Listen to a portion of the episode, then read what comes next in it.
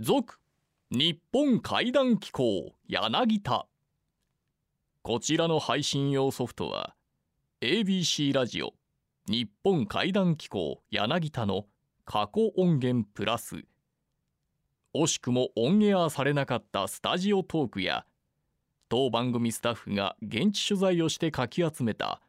蛍町妖怪の話などをたっぷりとお送りいたします。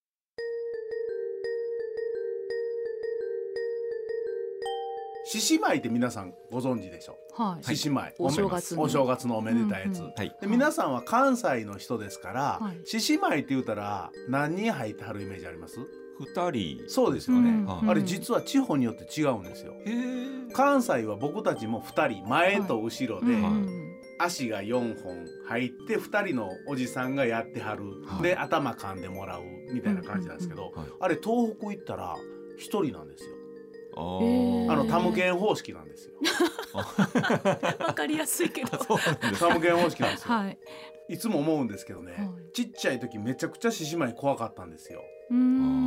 バランスもおかしいし怖いんですよ。ほんで急にね獅子舞って、まあ、まあ最近その都会の人は分かんないと思う思うんですけれどもはい。獅子舞って急にお正月とかになったらピンポンって押してうん。おひねりをはい。せしめていくじゃないですか、はいうんこれめっちゃ怖かったんですよ。でうちの実家とかでも「開けたらあかん獅子舞入ってくるから」みたいな感じの家やったんですよ。次から次へと獅子舞来るからみたいな。そんなに来るんですね。はへいで僕思うんですよ。おめでたい妖怪なんですけれども、獅子舞としてずーっと育った人が亡くなったらあの感じで出てくんちゃうかなっていつも怖いの、えで僕はこれを獅子面って獅子の顔として獅子面としてあの感じのバランスでバランス？バランス。でおっさんが獅子の面になったら怖いやろな そとあと関西だった。ら獅子の足はい4本だけ見えたらめっちゃ怖いやろなと思って。ああの独特の「でんどこでんどこでんどこでんどこ」っていう音とともにはい獅子面か獅子の足出てきたらめっちゃ怖いやろなと思ってねおめでたいんですけどもおめでたいまま亡くなったらそれって出てくんちゃうかな。と思あーなるほどなねるほどね。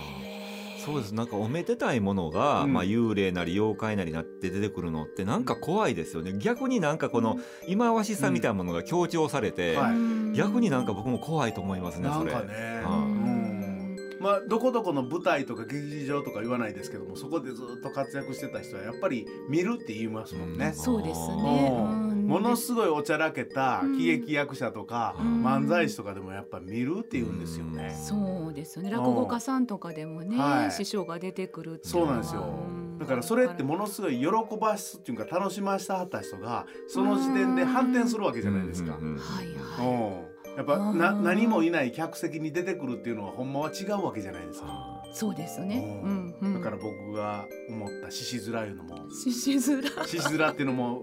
なんていうんですかね正月のどんだかどんだかどんだかで出てきて初めて獅子舞なんですけども、うん。何にもいい日の時に獅子面出てきたらめっちゃ怖いやろうなと思って。ー 怖いですよねインパクトあり現ますよね。現代階段でピンポーンってチャイムが鳴って、でガチャッと開けた足四本立足って。4本と怖といんかなか獅子面とかね普通のおっちゃんがあの獅子のバランスになって出てきたら怖いです覗き魔のとから見たら獅獅子の顔獅子の顔が出たら怖いなと思って。怖いまあこんな感じです。はいというわけでこの後は ABC ラジオ日本怪談機構柳田。第25夜の放送音源をお聞きください。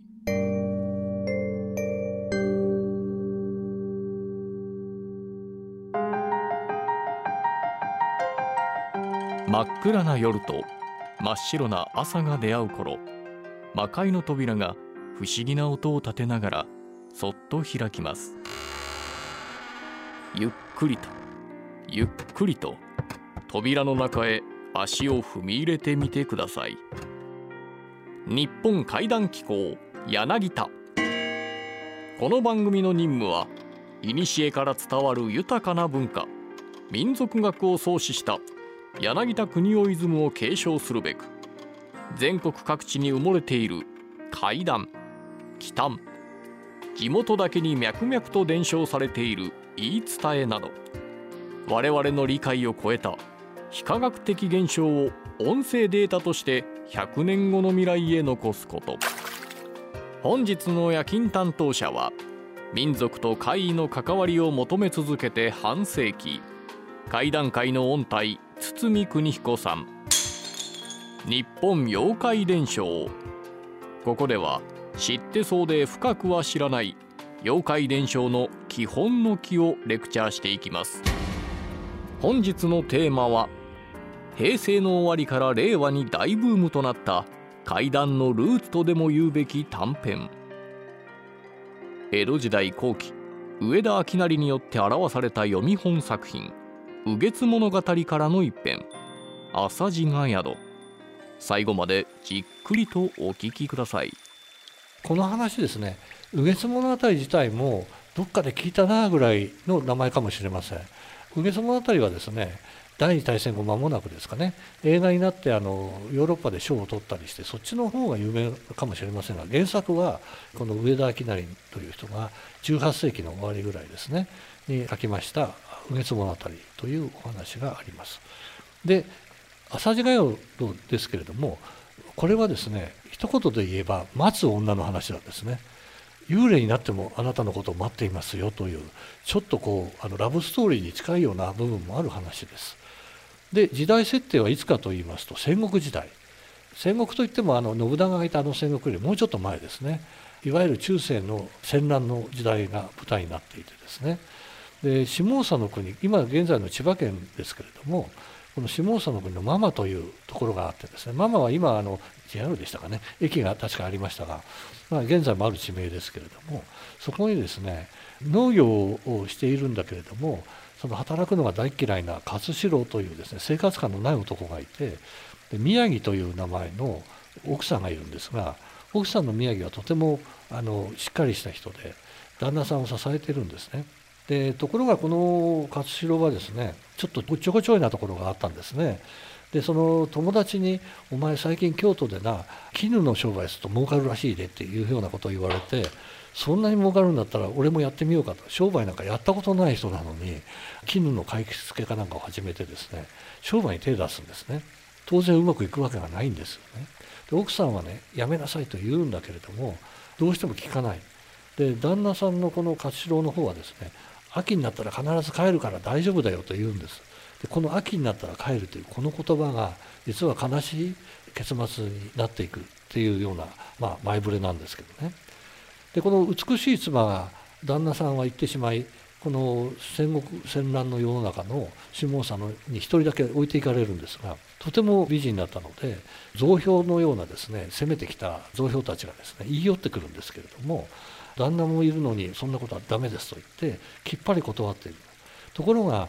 旦那さんは帰ってくると言って秋になっても帰ってこないんですよ。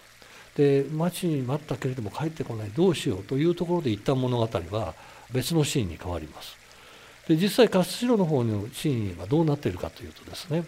京都に行って絹を売ったはいいけれどもお金なんていうことに頓着したことがない農民の暮らしをしてた人物ですから帰る途中不用心なことをやっていたら山賊に襲われて全ての身ぐるみ剥がれて金も奪われて一文なしになるまた間が悪いことにですねあの病も受けてしまったりそれから何しろ戦争がここら中で起こってるから関所もあって関東には帰れないよというふうに周りも言っている。ということで今の滋賀県の辺りでですねあの誘われるがままにちょっと調子も悪く病気だしっていうので養生してるうちになんと7年間も過ごしてしまう。なんというそのぼっとした人なのかあんまり考えがなかったのか7年間もそのままにほったらかしてしまうんですね。でところがさすがにですねふるさとが気になって秋に帰ると言ったんだけどなっていうのこの気になってくるんですね。で7年後にようやく帰る気になってあのふるさとを目指すんですね。でそうするとですね自分の故郷に帰ったらもう戦争がめちゃくちゃにこの土地を荒らしていてでもうあの見る影もなく村は焼け野原のようになってるんですね。ところが見覚えのある昔奥さんとよく見ていた大木だけが焼け残っていてああれはふるさとの木だ。ここが俺の生まれた場所なんだっていうことに気づいてですね見てみるとなんと自分の家だけが残ってる。でしかも「ただいま」と言って入ってみたら奥さんは元のまんまその家にいるんですね。ちょっと不思議に思ったんだけれどもなんでお前だけがここにいるんだ？こんな廃墟の中にと思ったけれどもまあとにかくお詫びをして申し訳なかったと言ってでその晩はですねお互いにこの7年間のことを語りながら元の夫婦の生活に戻るんですねその場合はね。でその眠りについてしまうんだけれども翌朝目が覚めるとなんとそこは焼け野原の廃墟で奥さんだと思ったその隣に寝ていたはずの宮城もいないんですね。これは何だろう？よくわからんなと思っているとその村の長をしていた老人が訪ねてきてですねばったりその出会ってしまうんですね。お前なんで帰ってこなかったんだよと。で奥さんはお前を待ちながら死んでしまったよという。で見てごらんそこに墓もあるよと言ってお墓に連れて行かれるのですがなんとそこを見ると墓石も何もないのにそこにその木の端にですね歌が書いてあるんですね。どういう歌かというとその歌ちょっと読ませていただきますが「さりともと思う心に計られて世にも今日まで生ける命がさりともと思う心に計られてもしかしたら帰ってくるんじゃないかと思っているその気持ちに騙されてしまって世にも今日まで生ける命が今日までは生きてきたんだけれどねという歌なんですよ。つまり死ぬ間際にそう言って死んでいったんですね。でその死んでいく気持ちが結局その幻想のようになって帰ってきた旦那さんの前に現れてしまったっていう悲しい話ですね。これですね上田明成はあのいろんなお話を元にして書いているんですけれども一つはあのママという地名が出てきましたけれども万葉集の時代にママのテコナというとてもその気高い女の人がいてどんなに男に言い寄られてもなびかなかったというですね気高い女の人の伝説があるんですね。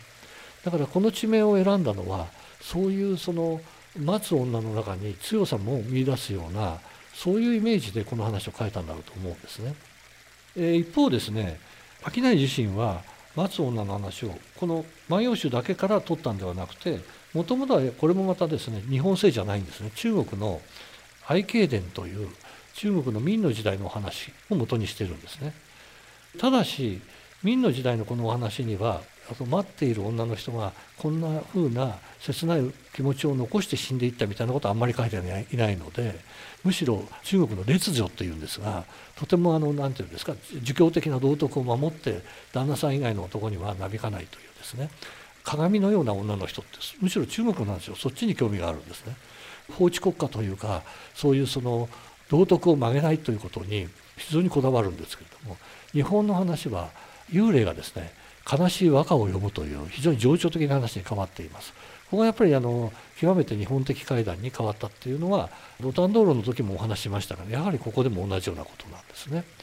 それとですねもう一つは商い自身の生い立ちにもこれは関係しています。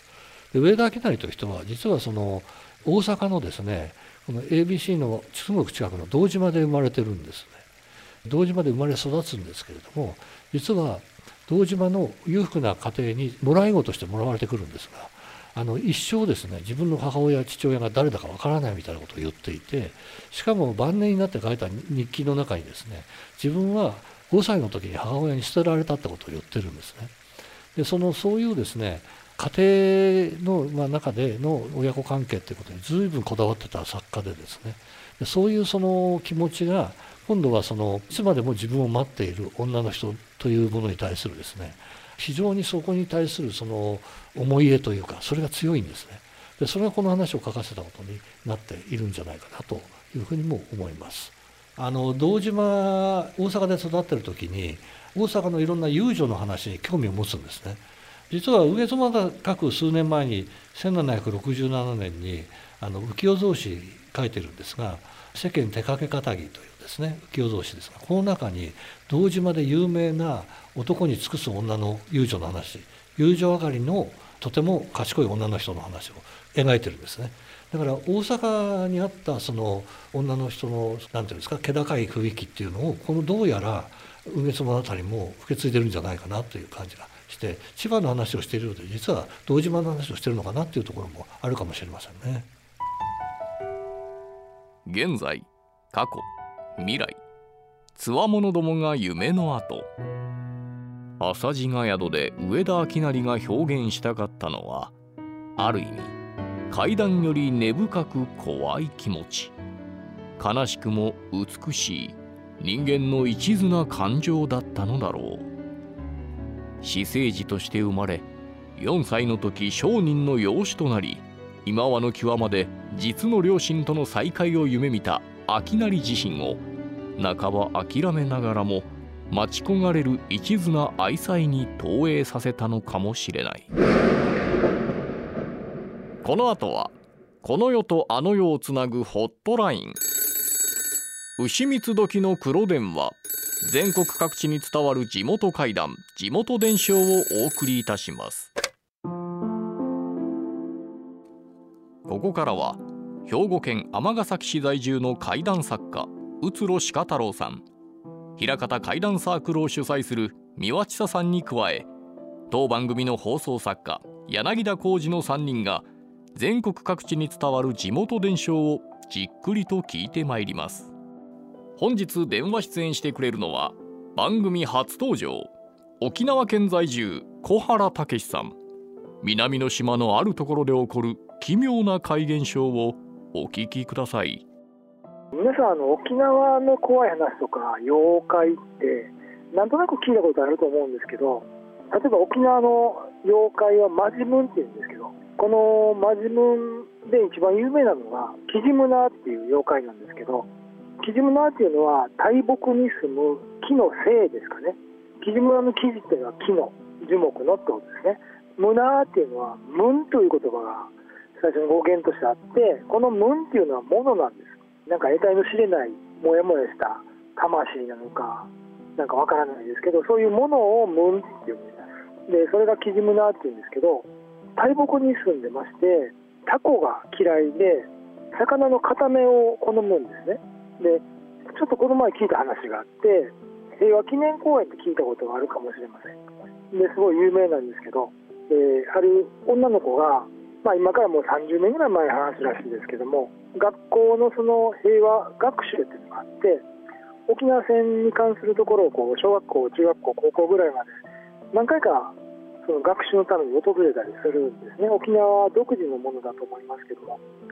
それでその平和記念公園を訪れた A ちゃんっていう女の子がいたんですけどその子がみんなでお弁当を食べた後にちょっと林の方に入ったんですね。そこにはあの桃玉菜っていう木がありましてこれ沖縄ではクワディーサーっていうんですけども結構葉っぱの大きい木で平和記念公園の中にはもうたくさん植えてあるんですね。そこでブラブラしてるとそのクワディさんの上から糸みたいな細い紐がこうピューッと降りてきたらしいんですよ。で A ちゃんが見てるとあの A ちゃんと同じぐらいの格好の女の子がスーッと上から降りてきてその A ちゃんに向かって「マーブルちょうだい」って言ったらしいんですよ。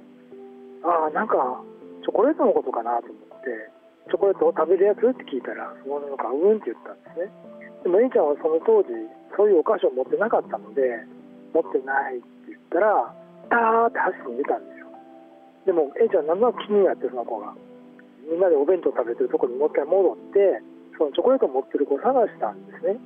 で1人いたので自分の持ってるキャンディーと交換して再びそのクワディーサーの林の中にバーって入ってったんですよ。そしたらまた女の子が上から紐で ヒューッと降りてきたんですよ。で「はい」って言ってチョコレートをあげたらその女の子が抱きついてきたらしいんですね。でそこから記憶がないんですよ A ちゃんはで気がついたら同級生に発見されたんですけどもある一本のクワディーサーの木の前で酔っ払ったみたいな感じで言葉も喋れずあーって上言だけ言うような感じで発見されたんですね。でそのままバスに乗せられて学校に帰ったんですけども A ちゃんは全然そのことを覚えてないと医者にも見てもらったんだけど悪いところもないとで何があったんだ？って聞かれたけど答えられないんですね。でもふとチョコレートのことを思い出してあそういえばチョコレートと思ってポケットに手を突っ込んだらどんぐりが3つ入ってて体中にですね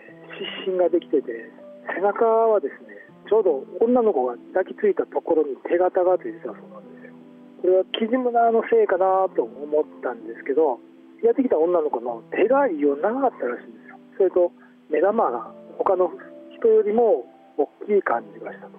キジムナーってね人にかかるっていう、まあ、方言の言い方なんですけど人の上にのしかかったり金縛りを起こしたり乗り移ったりするんですよキジムナは沖縄全土にいるんですけどもなぜかその沖縄戦で自然が破壊されたことによってだいぶね数が減ったと。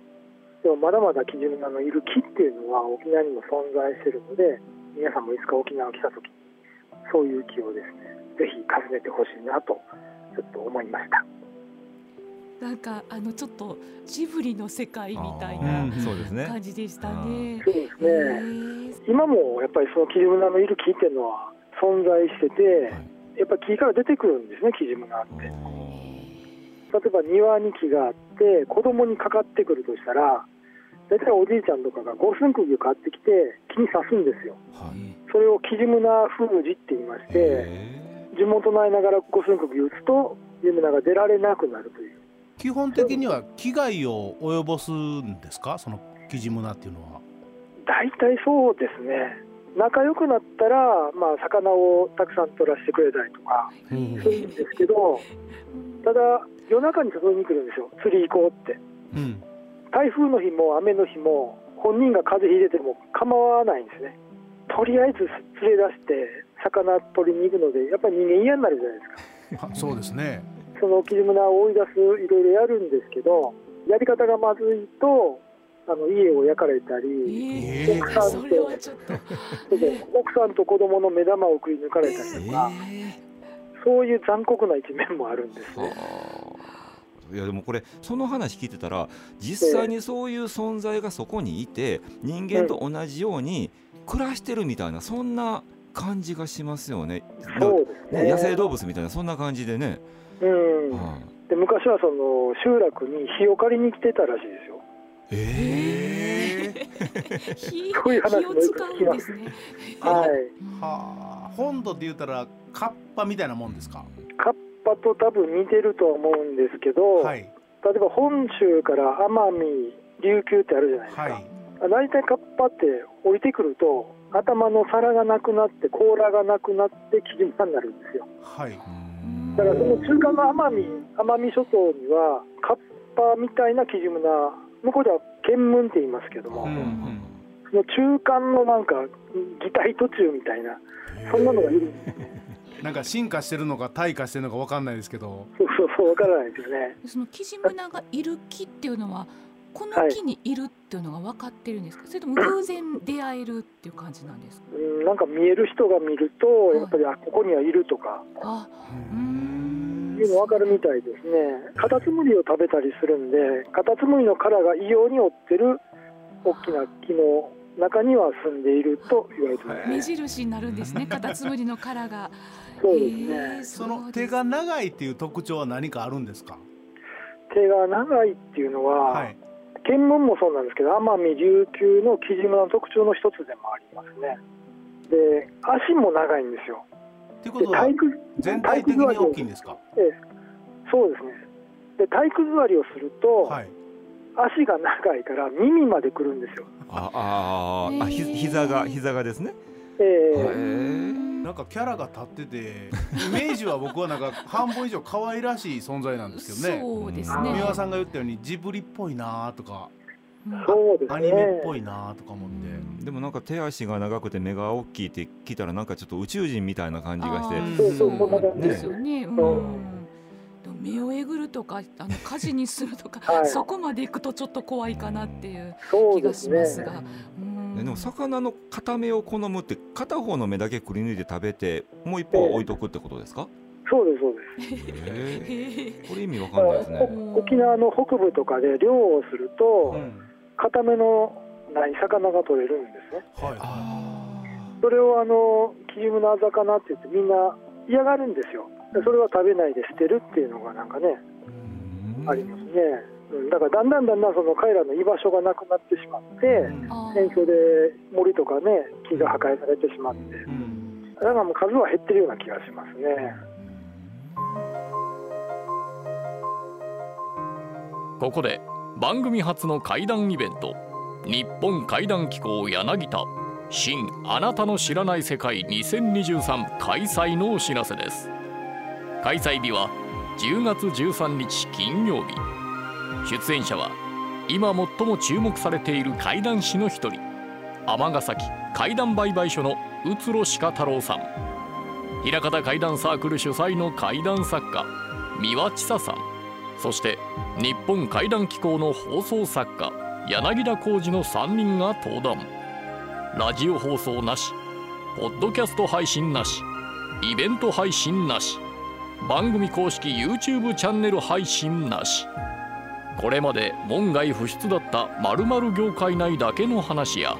あの怪談コンテストで圧倒的に強かった最強怪談師のその後の顛末などなど炎上案件が盛りだくさん。場所は大阪南の添右衛門町にあるトークライブハウスロフトプラスワンウエスト。会場は18時。開演は19時から。チケットはウェブ予約にて前売り受付中。料金は前売り2000円。詳しいお問い合わせはロフトプラスワンウエストの公式ホームページをご覧ください。以上番組初の怪談イベント。日本怪談機構柳田。新あなたの知らない世界2023開催のお知らせでした。日本怪談機構柳田もいよいよ終盤。全国各地から寄せられたお便りを時間の許す限りご紹介してまいります。こんなお便りをいただいております。兵庫県20代女性。ラジコと YouTube 配信版で拝聴させていただいておりますと。10月13日金曜日大阪ナンバーロフトプラスワンウエストで行われる怪談トークイベントの詳細についてお聞かせください。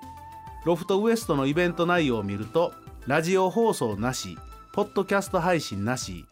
番組公式 YouTube チャンネル配信なしイベント配信なしこれまで門外不出だった封印怪談を初公開とあります。とありますが少しカッコつけすぎではないでしょうか。今の時代今の時代有料配信なしとか封印怪談というフレーズ時代がダサいと思うのですが それとも今人気の怪談師田中俊之さんや松原谷さんや都市ボーイズ早瀬さんまた音体中山一郎さんなどと比べられるのが怖いからでしょうかというのが 来てます。厳しい。厳しいですね。あのこれ今回ねあのいろいろやる中で一つテーマがありましてはい。業界怪談っていうのを一つやってみたいな。談。で今回で言うたらあの全て柳田が体験したこととか見聞きしたことがは研究発表みたいになってますんで。い、はい、楽しみです、楽しみですねこれね。それ聞きたい、まあ例えば僕が携わっていたあの怪談コンテスト、まあ、稲川淳二の怪談グランプリですよね。はい。僕があの番組に携わって最も怖かった最強の怪談とか最強のエピソードははい。この機会に言ってみようかなと。おおそれ楽しい楽しみはいですね。めっちゃ聞きたいちなみに言っときますけどさっきも名前出ました。田中君だとか松原谷志君とか早瀬君。はい。僕の中では最強の怪談師じゃないです。全然ないです。まだその上のはい。怖い人がいる、だとかね。誰でしょうあるんですよ出てはった方ですよねね。出てた方もあるし、はい。あまりにも怖すぎて出れなかった人もえそんな人いるんですか？いるんですええあまりにもこれはやばいと。テレビ放送でテきない。レビ放送できないと。はいう伝説の登場者もいましたし。誰やろう誰やろあとまあ業界怪談で、まあ、たくさんあるんですけど今ちょっとネタを整理してるのでネタって言うとおかしいですけど喋ることね、は放送されなかった「千と八妖怪」があるんですよ。第1夜からずーっと YouTube で聞けますけど、ははい。あれ？なんでこれ千と八妖怪ないんやろっていう回があるんですよ。いうん。ほうほうはい。ほう取ってはいるんですか？撮ってはいるんですよ。はほんでおそらくその時にねうつろさんがねすごいええ反応もしてたの覚えてるんですよ。いほでもねちょっとやめた方がええんちゃうかと。番組のプロデューサーの方から、うん。確かに妖怪というよりか言われてみりゃ怖い話やなと千と八妖怪みたいな可愛らしさがないなと、そういう話もしたいなと。へえ、でしかも僕なんかはテレビラジオの業界以外にうん。いろんなとこ取材行ってるでしょ、うん。そこで僕はこういう職業ですから。はい。こ怖いことありませんでしたかと。持ってんのよみんな。そうなんでしょうみんな持ってんのよ。でしょうね。で持ってるし怪談師の語り口じゃないんですよ。うん。はい。あれ違ったかもしれんけどっていうのが本当に怖くて。それがいいんですよ。それがいいんです。わかります。わかります。それがいいんです。大好物。大好物でしょ、はい。これが13日の金曜日にはあって。もうこれ逃すと来年までないですからねあだから13日の金曜日なんですね、あ今はい。初めて気がつきました、あなるほど。13日の金曜日がなぜこれだけ怖がられるようになったんかも僕業界会談で言おうと思ってます。え？映画とか13日の金曜日ってなんか不気味な感じするでしょ、はいはい。全然違う。あれそんな意味で日本に広まったんこれっていう。あもともとのあの日が不吉だって理由ではなくて日本国内の日本国内ではい。大メジャー化した事件があるんですよ実は、へー。13日の金曜日って映画で人気が出たわけじゃなくて、はいはい日本人にあの概念は一部の人しかなかったんですよ、はでもあることをきっかけに日本で13日の金曜日ってえやばいやん怖いやんっていう日があるんですよ。い出来事があったんですよ。そういうことも含めて怪談だけではなく業界の話をしていきたいな。業界っていうかどうかあれなんですけど、そのまあ、病院っていう話では、ちょっと前にあの平方怪談サークルに来てくれはった女性の方から聞かせてもらった話があるんですけど彼女はその子供の頃に何度も入退院を繰り返して大きい手術を何度か経験してこられてある病院に入院をずっとしてたんですがそこで夜になるとかすかになんか電子音のメロディーが聞こえてくるっていうんですね。何の音やろうってよく聞いてるとトーリャンセのメロディーなんですけどその機械がおかしいのかなんか微妙に歪んでて間延びしてたりジャラジャラいう音が入ってたり途中で途切れてたり音が外れてたりするすごいこう聞きづらいんですが聞いてたらやっぱりどう考えてもこれはトーリャンセのメロディーだねって思うのがかすかに聞こえてくる。で病院の近くに信号機でもあって夜静かにみんなが寝静まった頃になると風に乗って聞こえてくるんだろうなと思っていたでそのまあ風向きによるのか聞こえる日もあればしばらく聞こえない日もあって忘れた頃にまた聞こえてきたりするっていうことがあったんだそうです。で、まあ、ちょっと大きい手術を控えた前だったんですけどもみんなで遊ぶプレイルームっていう、まあ、子どもたちが遊べるちょっと広場みたいなところが入院棟の中にあってでそこでゆきちゃんっていう女の子とたびたび顔を合わせてたで最初お互いこうちょっと様子見ながらな感じなんですけどたびたび会う中でだんだん仲良くなってで一緒に遊ぶようになってすごく親切な看護師さんが一人いらしてで2人を結構可愛がってくださったんですって。で漫画が借りれたりする本棚があってでそこまでみんなに内緒やでって言ってその看護師さんが連れて行ってくれたりしてでそこで漫画借りたりそのプレイルームで一緒に遊んだりとかよくしてたである日そのゆきちゃんが M ちゃんに「M ちゃん手術頑張ってな」って言ってくれて。で自分もその口には出さないけどちょっとその大きい手術に対して不安もあったんだけどちょっとだけゆきちゃんの方が年下なんですよでそのゆきちゃんがあの頑張ってなって励ましてくれたことですごいこう力をもらえた気がして「でうん頑張るわ」ってあの「また元気になったら一緒に遊ぶな」って言ったで M ちゃんはその大きい手術に臨んで難手術ではあったんですけれども無事乗り越えてで、まあ、ICU から一般病棟個室に移されてで看護師の詰め所の前のお部屋に個室に一人で寝てたんですね。でまだその管はいっぱい通ってるし麻酔が切れるか切れないかぐらいの時でちょっと意識がまだぼんやりしてるぐらいの頃そのトーリャンセの音がかすかに聞こえたあーまた鳴ってるわあの音やって思いながらぼんやり聞いてるとカラカラって戸が開く音がしたでんって見るとそのナーズステーションの明かりに照らされてシルエットでしか見えないんですがその背格好を返してゆきちゃんがそこに立ってる。だってゆきちゃんって言うと「M ちゃん一緒に遊ぼう」ってゆきちゃんが言う。いやーまだ無理やわって車椅子にも乗られへんしまだいっぱい管ついてるし今日は無理やって言ったら「そうなん」て残念って言ってゆきちゃんはまたカラカラって戸を閉めて行ってしまったで次の日の朝起きてでそのベッドの横に簡易ベッドを置いてお母さんがその看護のために寝泊まりしてくれてるんですね付き添いででお母さんが起きたんで「昨日夜中ゆきちゃんが遊びに来たね」って言ったら「いやゆきちゃんなんて来てないよ」ってお母さんが言う。で来たやんってそこ戸を開けて遊ぼうって言ったやんってあのトーリャンセの音楽が聞こえた後でって言ったら「えトーリャンセって何?」お母さんが言う。で「えここの病院ずっとあの音よう流れてるやん聞こえるやん」って言ったらお母さん一回もそのトーリャンセを聞いたことがないって言うんですね。いやそんなわけないけどなと思うけど、まあ、聞いたことないって言われるんだから仕方がない。でだいぶ元気になってその個室からもっと大部屋に移されて車椅子に乗れるようになって自力で動けるようになって M ちゃんはプレイルームに行ってみたんですがゆきちゃんの姿がないあれってもう退院しちゃったんかなって日常的にいろんな人が入ってきては出ていき、まあ、転院する人もいれば、まあ、残念ながら亡くなる人もいてもう入れ替わりが激しいのでみんないちいち挨拶もしないでただ姿が見えなくなったらあ退院したんやなぐらいの感じで日常だったのでさほど気にもしてなかったあらあちょっと寂しいなって思ってたんだそうです。